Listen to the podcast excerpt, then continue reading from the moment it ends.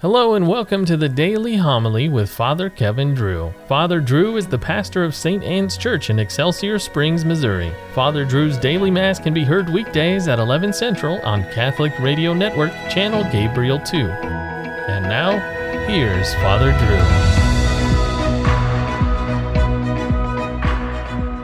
Drew. A reading from the book of Numbers. With their patience worn out by the journey, the people complained against God and Moses. Why have you brought us up from Egypt to die in this desert where there is no food or water? We are disgusted with this wretched food. In punishment, the Lord sent among the people seraph serpents, which bit the people, so that many of them died. Then the people came to Moses and said, We have sinned in complaining against the Lord and you. Pray the Lord to take the serpents from us. So Moses prayed for the people. And the Lord said to Moses, Make a seraph and mount it on a pole, and if any who have been bitten look at it, they will live. Moses accordingly made a bronze serpent and mounted it on a pole. And whenever anyone who had been bitten by a serpent looked at the bronze serpent, he lived. The word of the Lord. Do not forget the works of the Lord. Hearken, my people, to my teaching. Incline your ears to the words of my mouth. I will open my mouth in a parable. I will utter mysteries from of old.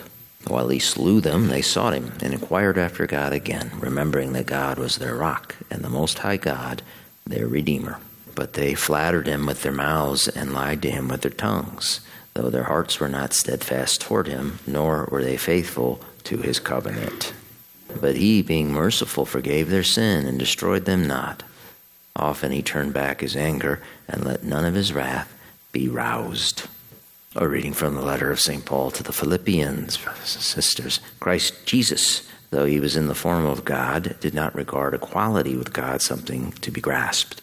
Rather, he emptied himself, taking the form of a slave, coming in human likeness, and found human in appearance. He humbled himself, becoming obedient to death, even death on a cross. Because of this, God greatly exalted him and bestowed on him the name that is above every name that at the name of Jesus every knee should bend of those in heaven and on earth and under the earth, and every tongue confess that Jesus Christ is Lord to the glory of God the Father. The word of the Lord. Alleluia, alleluia. We adore you, O Christ, and we bless you because by your cross you have redeemed the world. The Lord be with you. Reading from the Holy Gospel according to John. Jesus said to Nicodemus, no one has gone up to heaven except the one who has come down from heaven, the Son of Man. And just as Moses lifted up the serpent in the desert, so must the Son of Man be lifted up, so that everyone who believes in him may have eternal life. For God so loved the world that he gave his only Son, so that everyone who believes in him might not perish, but might have eternal life. For God did not send his Son into the world to condemn the world, but that the world might be saved through him. The Gospel of the Lord. In 614 AD, the Persians broke through the walls of Jerusalem, killing tens of thousands and destroying some 300 Christian churches. The Persians took 35,000 prisoners, along with Jerusalem's treasures, including the relics of the true cross. Then the Persians gave Jerusalem to the Jews, who had given the Persian invaders significant help in overtaking the holy city. The bishop of Constantinople loaned the Christian emperor Heraclius all the treasures of his churches in order to raise an army for a specific mission. In 622, on Easter Monday, in a beautiful and memorable ceremony, Heraclius prayed that God would grant success to the crusade to take back Jerusalem. Against the odds, Heraclius' army conquered the Persians. As part of the surrender terms, the Persians returned the Holy Cross to the Christians.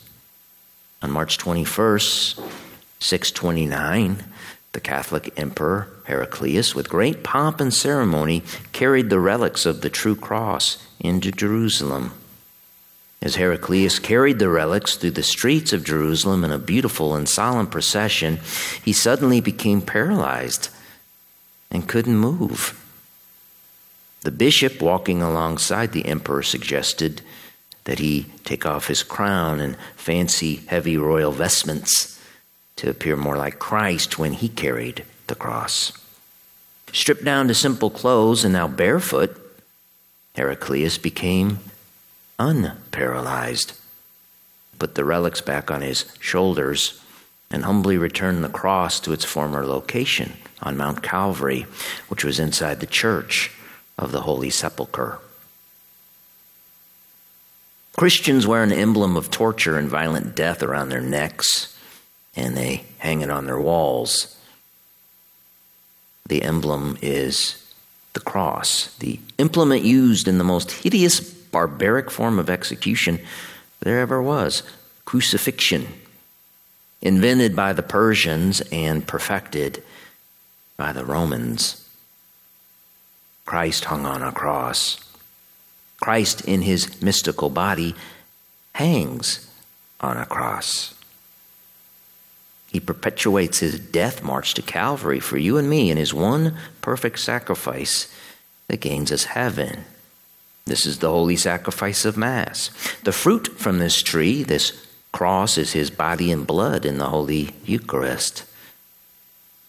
When we get paralyzed with fear and can't go forward, we look to Christ. Stripped down and barefoot, he carries the cross, weighed down with our sins through the streets of a sinful earthly Jerusalem. And this gives us hope and courage to do what he tells us pick up your cross follow me. What a weapon we have in the cross. In 1938, the year before World War II erupted in Europe,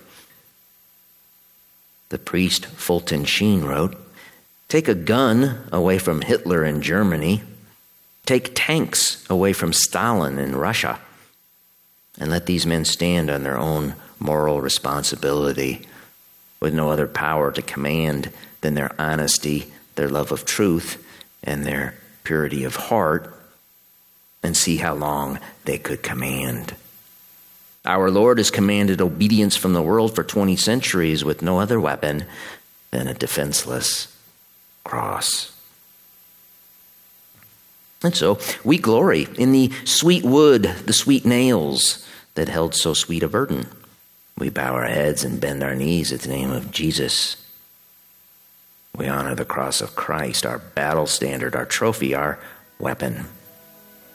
And we sing, See the cross of the Lord. Let all his enemies flee in terror. The lion of Judah, David's seed, is victorious. Alleluia.